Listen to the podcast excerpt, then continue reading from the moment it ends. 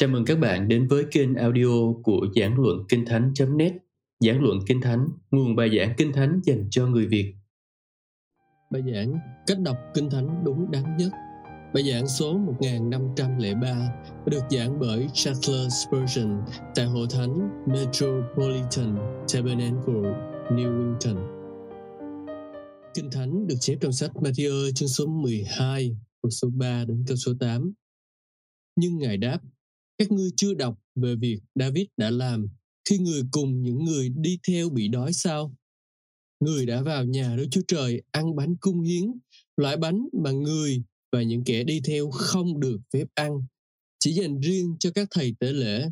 Hay là các ngươi chưa đọc trong sách luật rằng vào ngày sa bát các thầy tế lễ trong đền thờ vi phạm luật ngày sa bát mà vẫn không bị mắc tội đó sao? Nhưng ta nói với các ngươi tại đây có một đấng cao trọng hơn cả đền thờ. Nếu các ngươi hiểu được ý nghĩa của câu này, ta muốn lòng thương xót, chứ không phải sinh tế, thì các ngươi đã không lên án người vô tội. Vì con người là Chúa của ngày sa-bát. Các thầy thông giáo và người Pharisee là những người vô cùng chăm chỉ đọc kinh luật. Họ liên tục nghiên cứu các sách trong kinh thánh, nghiên ngẫm từng từ, từng chữ một họ ghi chú lại những điểm rất nhỏ nhặt, tiểu tiết, nhưng khiến người ta tò mò. Chẳng hạn như câu nào nằm giữa toàn bộ cử ước, câu nào là câu nằm giữa phần nằm giữa đó, rồi một từ nào đó xuất hiện bao nhiêu lần, rồi thậm chí là một chữ cái xuất hiện bao nhiêu lần và kích thước của một chữ và vị trí đặc biệt của nó. Họ đã để lại cho chúng ta một khối lượng đô sộ những bản ghi chú chi tiết về kinh thánh họ có thể đã làm y như vậy đối với một cuốn sách khác và thông tin cũng sẽ quan trọng tương đương với những dự kiện mà họ đã dày công thu thập về từng chữ cái của cựu ước. Tuy nhiên, họ là những người đọc kinh luật hết sức quyết liệt.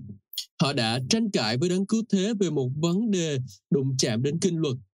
Vì họ luôn mang nó theo trên đầu móng tay và sẵn sàng sử dụng nó như một con chim săn mồi, dùng móng vuốt của nó để xé nát con mồi các môn đồ của Chúa Giêsu đã bức ít bắp ngô và chà sát giữa hai bàn tay của họ.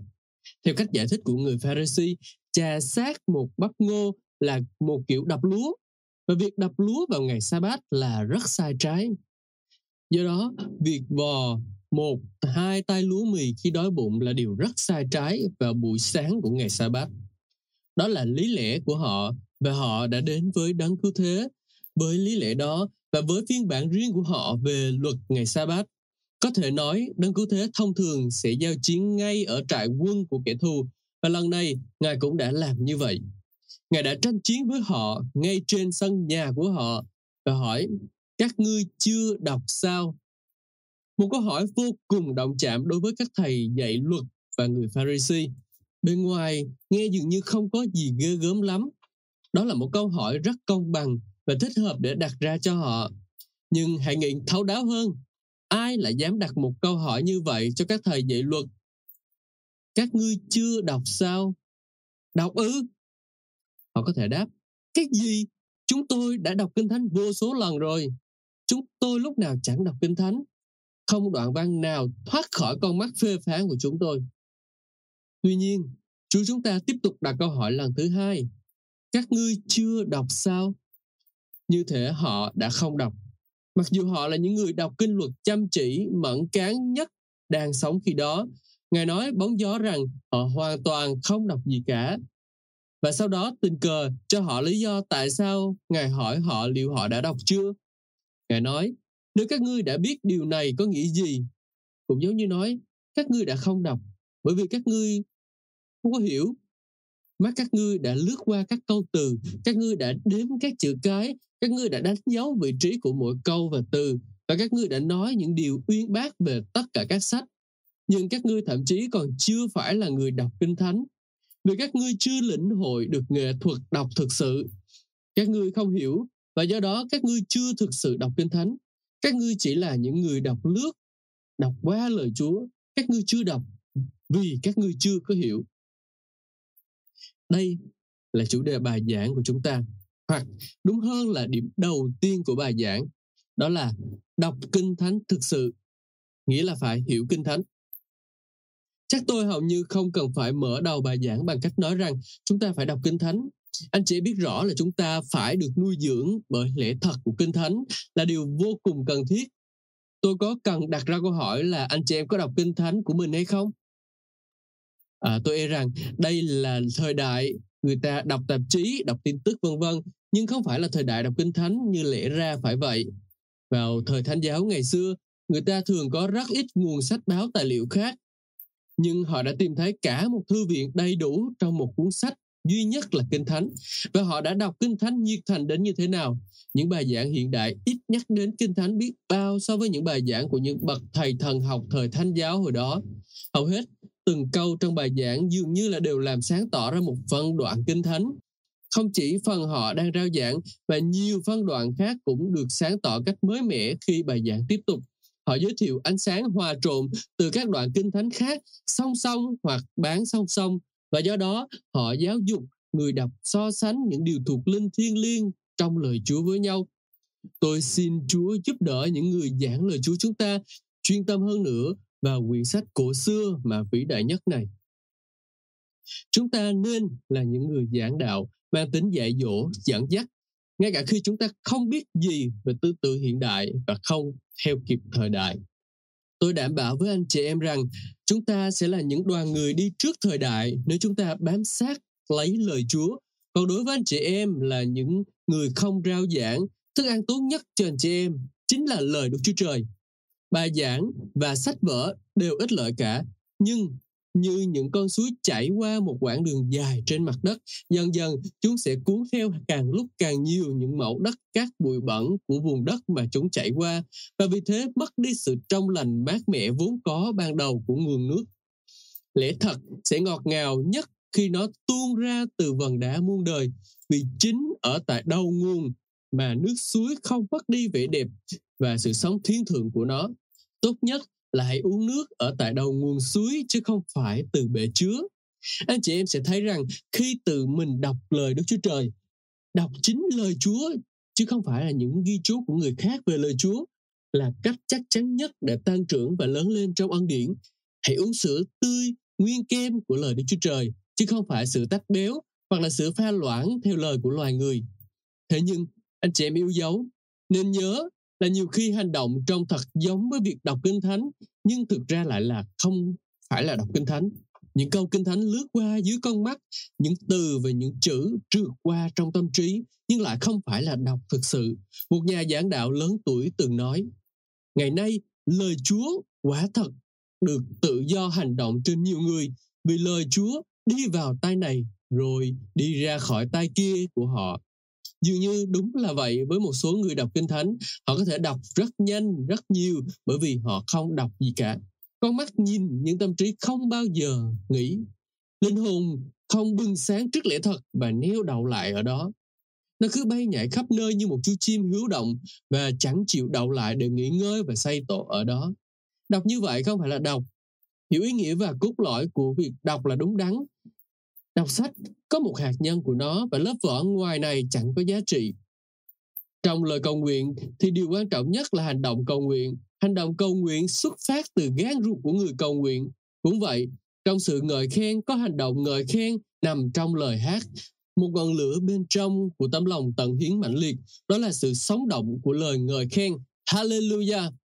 Trong việc kiên ăn cũng vậy, có việc kiên ăn không phải là kiên ăn, mà cần phải có sự kiên ăn bên trong, sự kiên ăn của linh hồn mình. Hay nói cách khác đó là linh hồn của việc kiên ăn điều này càng chính xác hơn nữa đối với việc đọc kinh thánh. Phải đọc bằng hết tấm lòng, cốt lõi của việc đọc, đó là đọc lời chúa thật và sống động. Đó là linh hồn, cốt tủy của việc đọc kinh thánh. Và nếu không có điều đó, thì việc đọc chỉ là một bài tập máy móc và chẳng mang lại lợi ích gì. Hỡi anh chị em yêu dấu nếu chúng ta chưa hiểu những gì mình đang đọc thì nghĩa là chúng ta chưa đọc nghĩa là chúng ta đã trượt mục tiêu trọng tâm của việc đọc chúng ta thường lên án các tín đồ công giáo La Mã vì đã cử hành thánh lễ hàng ngày bằng tiếng Latin. Nhưng dù bằng ngôn ngữ Latin hay bất kỳ ngôn ngữ nào khác, cũng chẳng khác biệt gì các tín hữu không hiểu. Một số người tự an ủi bản thân mình với ý nghĩ rằng họ đã làm được một việc tốt lành khi đọc một chương kinh thánh. Dù cho về ý nghĩa thì họ hoàn toàn không hiểu gì. Chẳng phải việc này rõ ràng cho sự mê tín đơn thuần. Phải không? Nếu anh chị em lật ngược kinh thánh và dành một khoảng thời gian tương tự để nhìn ngắm các chữ cái lộn ngược, thì điều anh chị em nhận được cũng ít lợi tương đương với các các anh chị em thường đọc kinh thánh mà không có hiểu. Nếu anh chị em đọc quyển Tân ước bằng tiếng Hy Lạp và một chữ Hy Lạp bẻ đôi cũng không biết, thì nó cũng ít lợi như khi anh chị em đọc tăng ước bằng tiếng Việt mà chẳng hiểu tí gì. Câu chữ văn tự không thể cứu rỗi linh hồn, văn tự làm cho chết theo nhiều cách và nó không bao giờ có thể mang lại sự sống được. Nếu anh chị em bám chặt lấy những câu chữ văn tự mà thôi thì rất dễ xa vào cám dỗ sử dụng nó như một vũ khí chống lại lẽ thật. Như những người Pharisee đã làm ngày xưa và kiến thức của anh chị em về câu chữ văn tự có thể khiến anh chị em kiêu ngạo đến mức rơi vào chỗ hủy diệt. Chính Thánh Linh hay tinh thần, ý nghĩa thực sự bên trong được thấm đẫm vào trong linh hồn mới ban phước và thánh hóa chúng ta. Chúng ta trở nên thấm nhuần lời Chúa giống như tấm lông cừu của Gideon ướt đẫm xương trời. Và điều này chỉ có thể xảy ra khi chúng ta tiếp nhận lời Chúa vào trong tâm trí và tấm lòng của mình. Tiếp nhận lời Chúa như là chân lý lẽ thật của Đức Chúa Trời và vừa thấu hiểu vừa thích thú với lời của Ngài. Vậy thì chúng ta phải hiểu lời Chúa, nếu không chúng ta đã chưa đọc lời Chúa cách đúng đắn.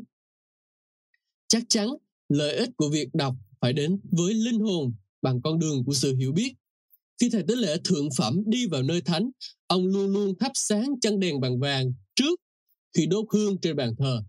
Nhưng ngụ ý rằng tâm trí phải được soi sáng trước khi tình cảm có thể trỗi dậy đúng cách đối với đấng thánh. Phải có sự hiểu biết về Đức Chúa Trời thì mới có thể có tình yêu đối với Đức Chúa Trời được.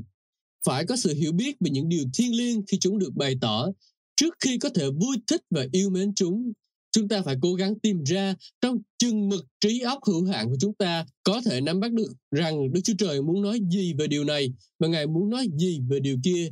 Nếu không, chúng ta có thể hôn quyển kinh thánh mà trong lòng không có chút tình cảm gì với nội dung của nó. Chúng ta có thể tôn kính câu chữ văn tự nhưng thực sự không có lòng tin kính Chúa. Đấng đã phán với chúng ta qua lời của Ngài. Anh chị em yêu dấu, anh chị em sẽ không bao giờ nhận được sự an ủi cho tâm linh qua những gì mình không hiểu cũng như không thể tìm thấy sự dẫn dắt cho cuộc sống của mình qua những gì mình không thấu cũng không thể có bất kỳ ảnh hưởng thực tế nào đến tính cách của chúng ta nếu chúng ta không nắm bắt được ý nghĩa của điều mình đọc. Vậy chúng ta cần phải hiểu được những gì mình đọc vì nếu không thì chúng ta đọc cũng vô ích. Điều này cho chúng ta thấy rằng khi nghiên cứu kinh thánh chúng ta nên cố gắng để tâm trí mình thật sáng suốt và tỉnh táo đối với tôi dường như không phải lúc nào chúng ta cũng đủ minh mẫn để đọc kinh thánh Đôi khi chúng ta phải dừng lại trước khi mở sách ra. Như câu nói, hãy cởi giày khỏi chân ngươi vì nơi ngươi đứng là đất thánh.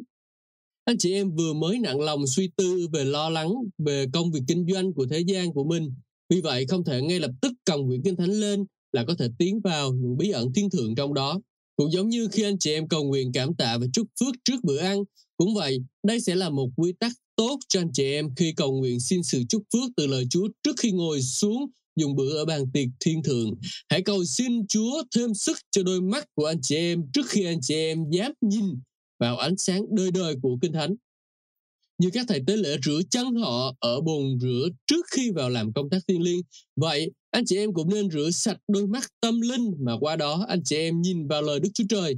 Hãy rửa đến cả những ngón tay. Tôi dạng gì nói như vậy những ngón tay thuộc linh mà anh chị em sẽ dùng nó để lật dở từ trang này sang trang khác của quyển kinh thánh mà anh chị em sẽ đọc một cách kính cẩn hãy nói với linh hồn mình hỡi linh hồn hãy thức tỉnh đi bây giờ không phải là lúc để người đọc báo. Bây giờ không phải là lúc để đọc những dòng thơ văn hoa của một nhà thơ trân tục. Người đang đến rất gần Đức Chúa Trời, đấng ngự trong lời như một vị vua đội vương miện đang ngồi trên ngôi. Hãy thức dậy, vinh quang của ta. Hãy thức dậy, hỏi tất cả những gì trong ta. Mặc dù bây giờ ta có thể chưa ca ngợi và tôn vinh đức chúa trời, ta đang dọn lòng và chuẩn bị, và đó là một hành động của lòng tin kính vì vậy, hãy sống động lên hỏi linh hồn ta. Hãy sống động và chớ hề buồn ngủ, cúi đầu trước ngai vĩ đại của đấng vĩnh hằng. Đọc kinh thánh là giờ ăn thuộc linh của chúng ta. Hãy đánh công chiên và kêu gọi mọi phần, mọi giác quan trong mình đến bàn tiệc của Đức Chúa Trời để thưởng thức, thỏa thích bữa ăn thịnh soạn đã được dọn lên. Hay nói đúng hơn là hãy rung chuông nhà thờ như để thờ phượng. Vì việc đọc kinh thánh phải là một việc làm long trọng như khi chúng ta cất tiếng hát bài hát thánh vịnh vào ngày sa bát trong các gian phòng của nhà Chúa. Nếu vậy, anh chị em thân mến, rõ ràng là nếu muốn hiểu những gì mình đọc, anh chị em sẽ cần phải suy ngẫm. Một số đoạn kinh thánh rõ ràng những chỗ như những chỗ nước cạn dễ chịu mà trong đó chim có thể lội qua, nhưng có những chỗ nước sâu mà tâm trí chúng ta có thể sẽ chìm hơn là bơi lội thỏa thích. Nếu đến đó mà không thận trọng, có những đoạn kinh thánh được viết ra và cấu trúc nhằm mục đích khiến chúng ta phải suy ngẫm bằng cách này hay cách khác. Cha Thiên Thượng dạy dỗ chúng ta về thiên đàng bằng cách khiến chúng ta suy ngẫm về những điều mâu nhiệm thiên liêng. Do đó, Ngài đặt lời Chúa trong một lớp vỏ dày. Chúng ta phải suy gẫm, gặm nhấm nó trước khi có thể chạm đến sự ngọt ngào của lời Chúa. Anh chị em biết đấy, Ngài đã có thể truyền đạt để chúng ta nắm bắt được ý của Ngài trong một phút nhưng Ngài không vui lòng làm vậy trong mọi trường hợp. Nhiều bức màn che phủ kinh thánh không nhằm che giấu ý nghĩa với cả những người siêng năng mà là để buộc tâm trí họ phải hoạt động. Vì đôi khi, sự siêng năng của một tấm lòng luôn khát khao nhận biết tâm trí thiên thượng sẽ ích lợi cho tấm lòng nhiều hơn là sự hiểu biết. Tính nguyện và suy nghĩ thấu đáo sẽ rèn luyện chúng ta và làm linh hồn chúng ta thêm mạnh mẽ để tiếp nhận những chân lý lẽ thật cao cả hơn.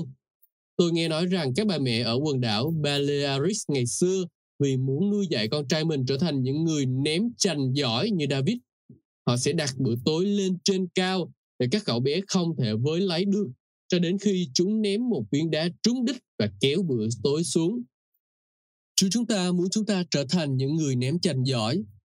Và Ngài đã đặt một số lễ thật quý giá ở một nơi cao mà chúng ta không thể lấy xuống ngoại trừ bằng cách nhắm kỹ và vung tay Cuối cùng, chúng ta đạt được mục tiêu và tìm thấy thức ăn cho linh hồn của mình. Khi đó, chúng ta nhận được lợi ích gấp đôi khi học nghệ thuật suy ngẫm và dự phần vào lễ thật ngọt ngào mà lời Chúa đã mang đến trong tầm tay của chúng ta. Chúng ta phải suy ngẫm, anh chị em ạ, à, những quả nho này sẽ không nở trở thành rượu vang cho đến khi chúng ta ép chúng. Những quả ô liu này phải được đặt dưới bánh xe và ép đi ép lại nhiều lần thì dầu mới chảy ra được. Trong một đĩa hạt còn vỏ, bạn có biết loại hạt nào đã được ăn vì có một lỗ nhỏ trên lớp vỏ mà một con côn trùng đã chọc thủng nó. Chỉ là một lỗ nhỏ và bên trong có một sinh vật sống đang gặm nhấm thưởng thức hạt. Chà, thật là tuyệt vời khi chúng ta có thể đâm xuyên qua lớp vỏ của câu chữ văn tự để rồi sống bên trong lớp vỏ và thưởng thức hạt nhân thơm béo bên trong. Tôi muốn trở thành một con sâu nhỏ như vậy để sống bên trong lời của Chúa và sống bằng lời Chúa sau khi đã vất vả lao động để vào được bên trong lớp vỏ và đã chạm đến bí ẩn sâu xa nhất của phúc âm phước hạnh. Lời Chúa luôn luôn quý giá nhất đối với những con người sống theo lời ấy.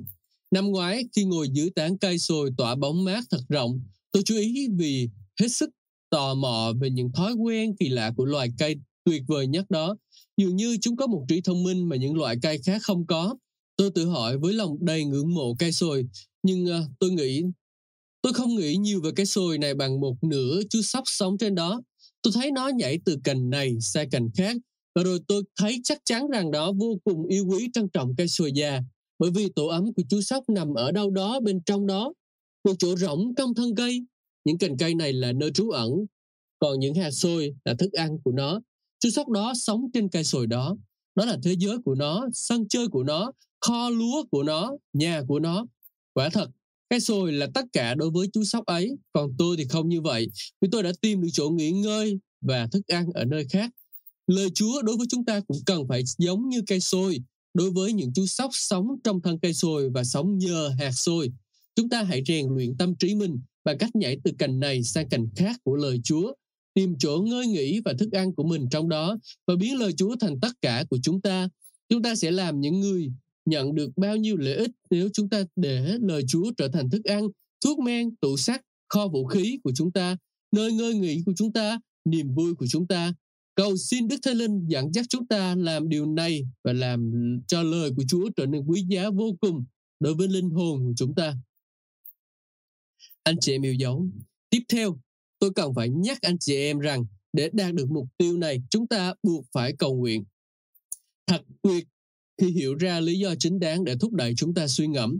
Càng tuyệt vời hơn nữa khi chúng ta hiểu lý do thúc đẩy mình cần phải cầu nguyện một khi đã thành dành thời gian suy ngẫm lời Chúa.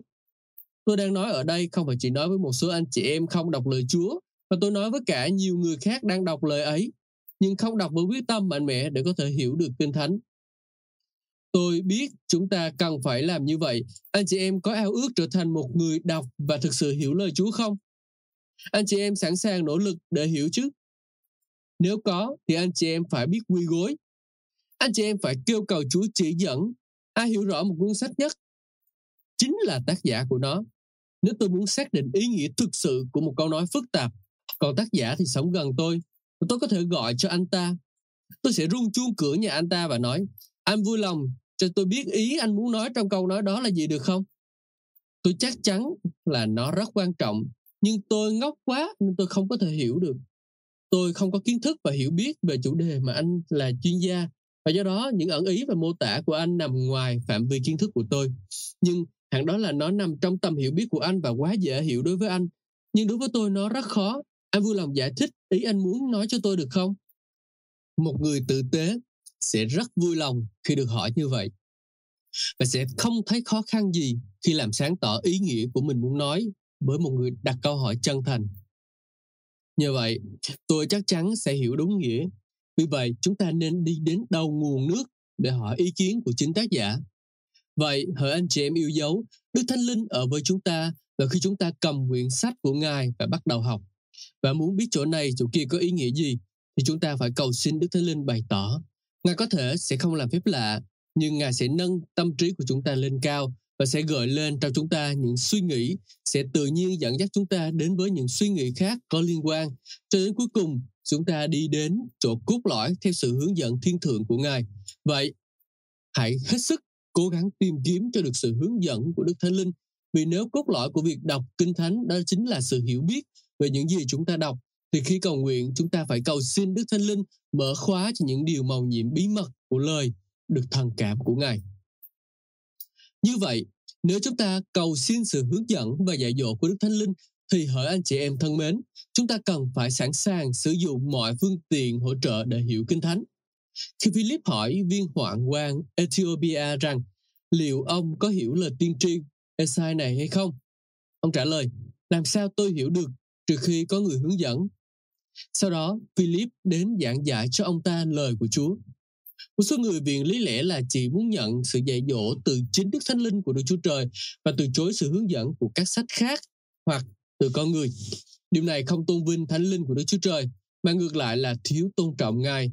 Vì nếu Ngài ban cho một số tư tớ của Ngài nhiều hiểu biết hơn những người khác, và rõ ràng là Ngài đã làm vậy, thì họ nhất định phải chia sẻ hiểu biết đó cho những người khác và sử dụng nó vì lợi ích của hội thánh.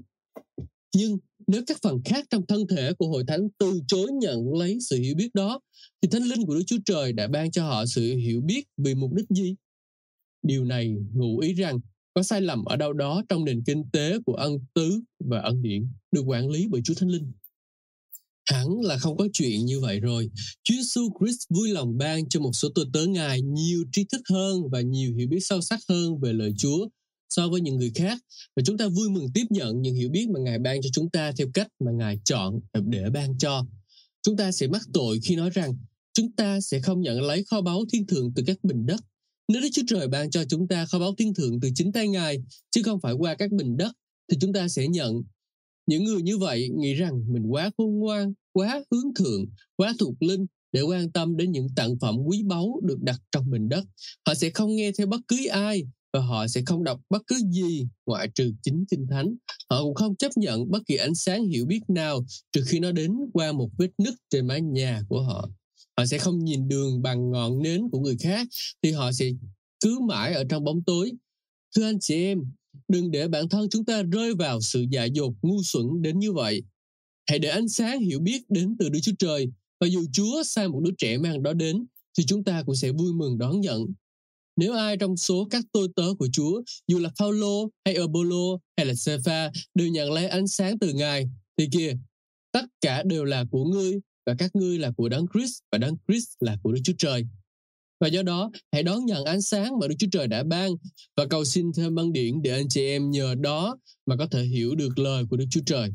Dù không muốn nói thêm về điều này, nhưng tôi thấy cần phải thúc giục điều này phải mạnh mẽ hơn nữa đối với một số người. Anh chị em có kinh thánh ở nhà, tôi biết, không thể nào lại không có kinh thánh được. Anh chị em sẽ nghĩ mình cũng y như những người ngoại đạo nếu không có kinh thánh. Anh chị em các quyển kinh thánh rất cẩn thận, gọn gàng và nên nó trông rất là đẹp mắt, không bị nhào nhò, không bị quăng gốc, Rõ là không có khả năng như vậy vì chúng chỉ ra ngoài vào chủ nhật để phủi bụi, còn lại chúng nằm trong tủ sách hay học tủ mọi ngày, còn lại trong tuần. Anh chị em không đọc lời Chúa, không tra cứu lời Chúa, thì làm thế nào anh chị em có thể mong đợi sẽ nhận lãnh được các phước lành thiên thượng? Nếu vàng từ thiên đường mà không đáng để anh chị em tìm kiếm đào bới thì anh chị em sẽ không thể khám phá và nhận lãnh nó. Không biết bao lần tôi đã nói với anh chị em rằng việc tìm kiếm kinh thánh không phải là con đường để được cứu rỗi Chúa đã phán, hãy tin Đức Chúa Giêsu Christ thì các ngươi sẽ được cứu. Thế nhưng, việc đọc hay nghe lời của Chúa thường sẽ dẫn đến đức tin và đức tin mang lại sự cứu rỗi. Vì đức tin đến bởi sự người ta nghe và đọc là một dạng của nghe. Khi anh chị em đang tìm hiểu xem phúc âm là gì, thì có thể điều đó làm đẹp lòng Đức Chúa Trời, đấng sẽ ban phước cho linh hồn anh chị em. Nhưng một số anh chị em quả thật đối xử tệ với cuốn kinh thánh của mình. Tôi không muốn nói điều gì quá nghiêm khắc vì nó không hoàn toàn đúng với mọi người. Hãy để lương tâm của anh chị em lên tiếng. Nhưng tôi vẫn mạnh dạn nói rằng, chẳng phải nhiều người trong số anh chị em vẫn đọc kinh thánh cách quá vội vàng, đọc một chút ít thôi, rồi đứng dậy đi làm việc khác phải không? Chẳng phải anh chị em quên ngay lập tức những gì mình đã đọc và cũng đánh rơi những tác dụng nhỏ bé của những lời vừa đọc. Nếu có, phải không?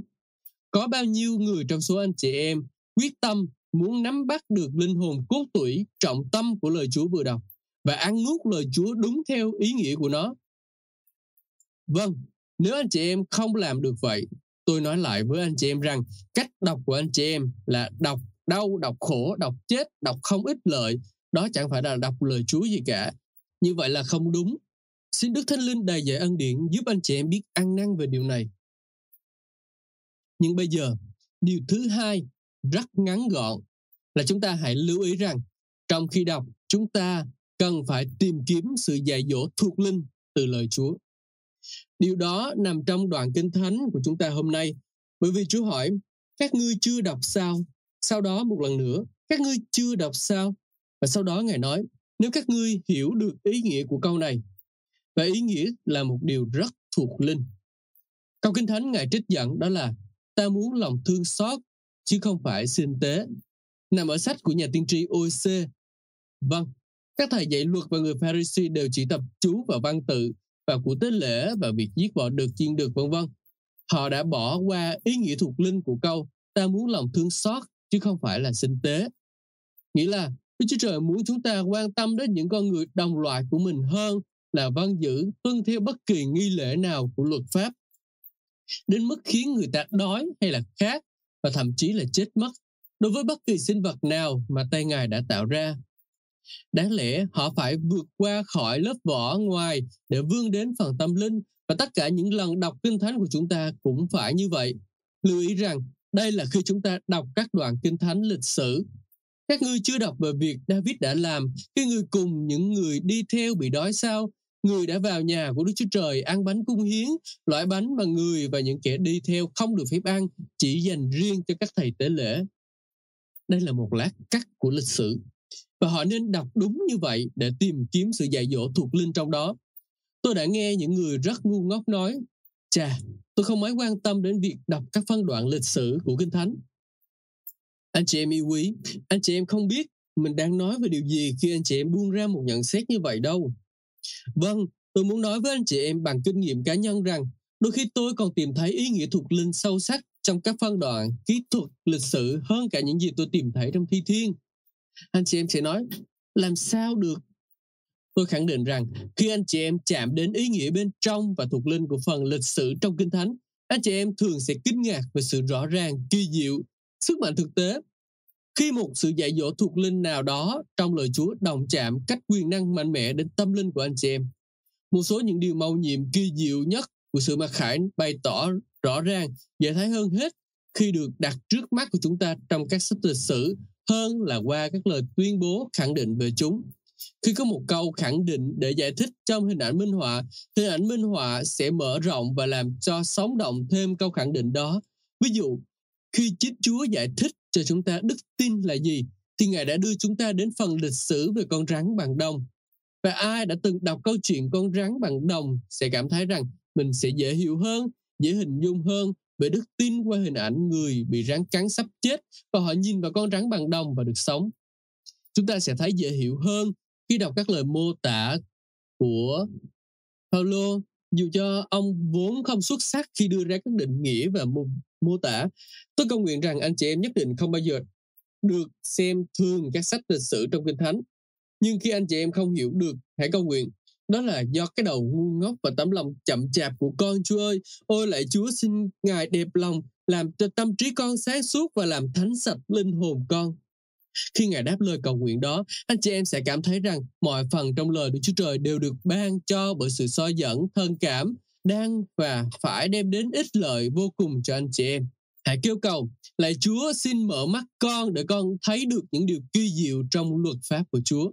Điều tương tự cũng đúng đối với tất cả các điều luật về nghi lễ, bởi vì đấng cứu rỗi tiếp tục phán rằng, hay các ngươi chưa đọc trong luật pháp rằng, trong ngày sa bát các thầy tế lễ tuy phục vụ trong đền thờ, tức là phạm luật của ngày ấy, nhưng vẫn không mắc tội đó sao? Không có một điều luật nào trong luật pháp mà không có sự dạy dỗ và ý nghĩa. Do đó đừng quay lưng lại với Lê Vi Ký hay nói tôi không thể đọc nổi những chương này trong sách xuất Ai Cập và dân số ký.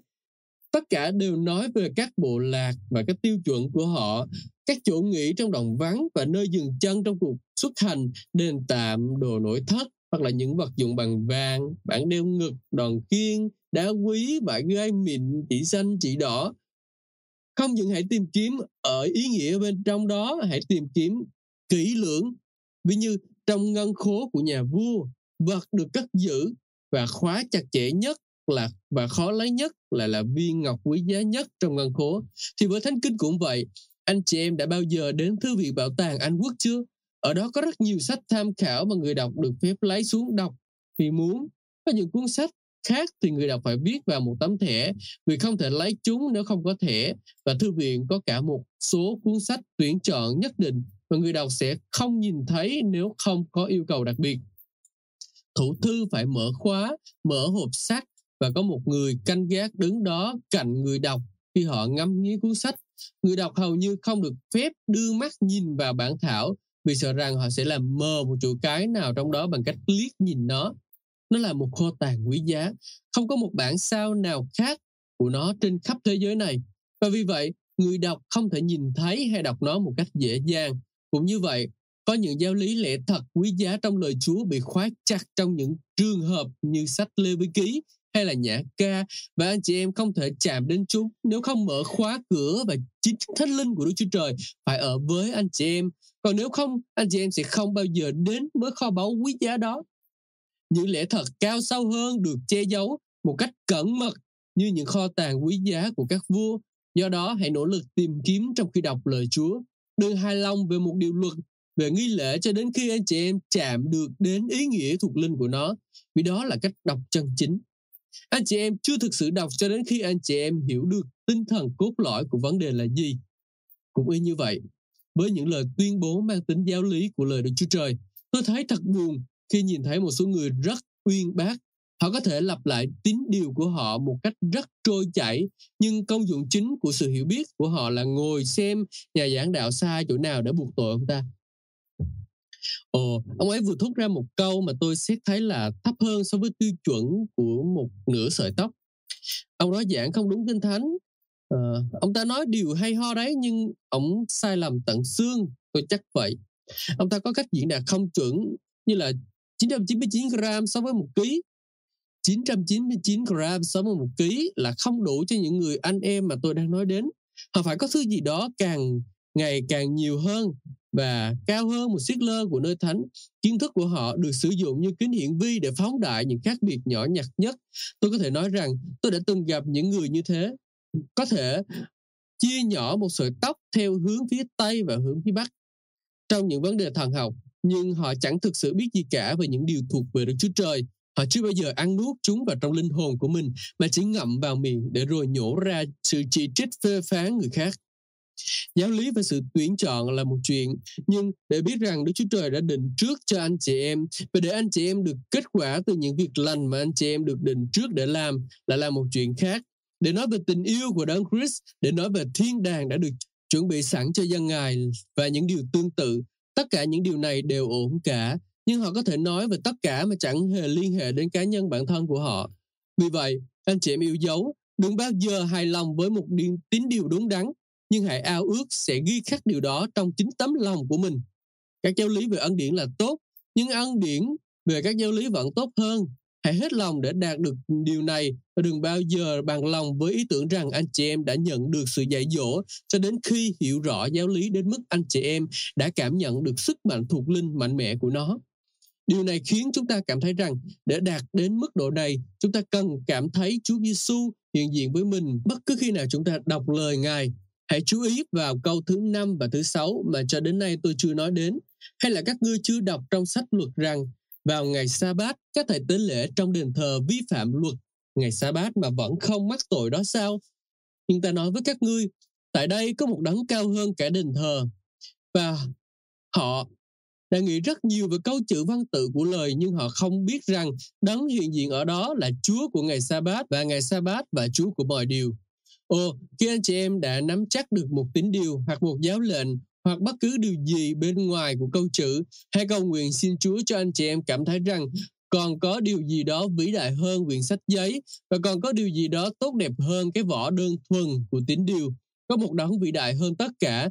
Vậy nên chúng ta hãy kêu cầu Ngài mãi mãi ở bên chúng ta. Ôi, đấng Christ hàng sống, hãy khiến điều này trở thành những lời linh nghiệm và sống động với con. Lời Chúa là sự sống nhưng không thể thiếu Chúa Thánh Linh. Tôi có thể biết tất tần tật cuốn sách của Chúa từ đầu đến cuối và lặp lại tất cả từ sáng thế ký đến khải huyền, nhưng nó vẫn còn có thể chỉ là một quyển sách chết và tôi có thể chỉ là một linh hồn chết. Nhưng lại Chúa, sự hiện diện của Ngài ở đây, khi đó con sẽ nhìn từ quyển sách, nhìn lên Chúa, từ điều răng nhìn lên đấng đã làm trọn mọi điều răng, từ luật pháp nhìn lên đấng tôn vinh nó, từ cơn thạnh nộ nhìn lên đấng đã gánh hết hình phạt cho chúng con. Và từ những lời hứa trong Kinh Thánh nhìn lên đấng mà trong Ngài mọi sự đều là đúng và Amen. Vâng, khi đó thì chúng ta mới đọc Kinh Thánh theo cách khác được. Chúa đang hiện diện ở đây với tôi trong căn phòng này và tôi không được phân tâm về những thứ vặt vảnh. Ngài nghiêng người về phía tôi, đặt ngón tay Ngài chỉ vào từng dòng từng chữ. Tôi có thể nhìn thấy bàn tay mang dấu đinh của Chúa. Tôi sẽ đọc lời Chúa như thể ở trong sự hiện diện của Ngài, tôi sẽ đọc lời Chúa biết rằng Ngài là trọng tâm, rằng Ngài là bằng chứng cho cuốn sách này cũng như tác giả của nó, tổng thể của Kinh Thánh này cũng như tác giả của nó. Đó là cách để những người đọc lời Chúa chân chính trở nên khôn ngoan.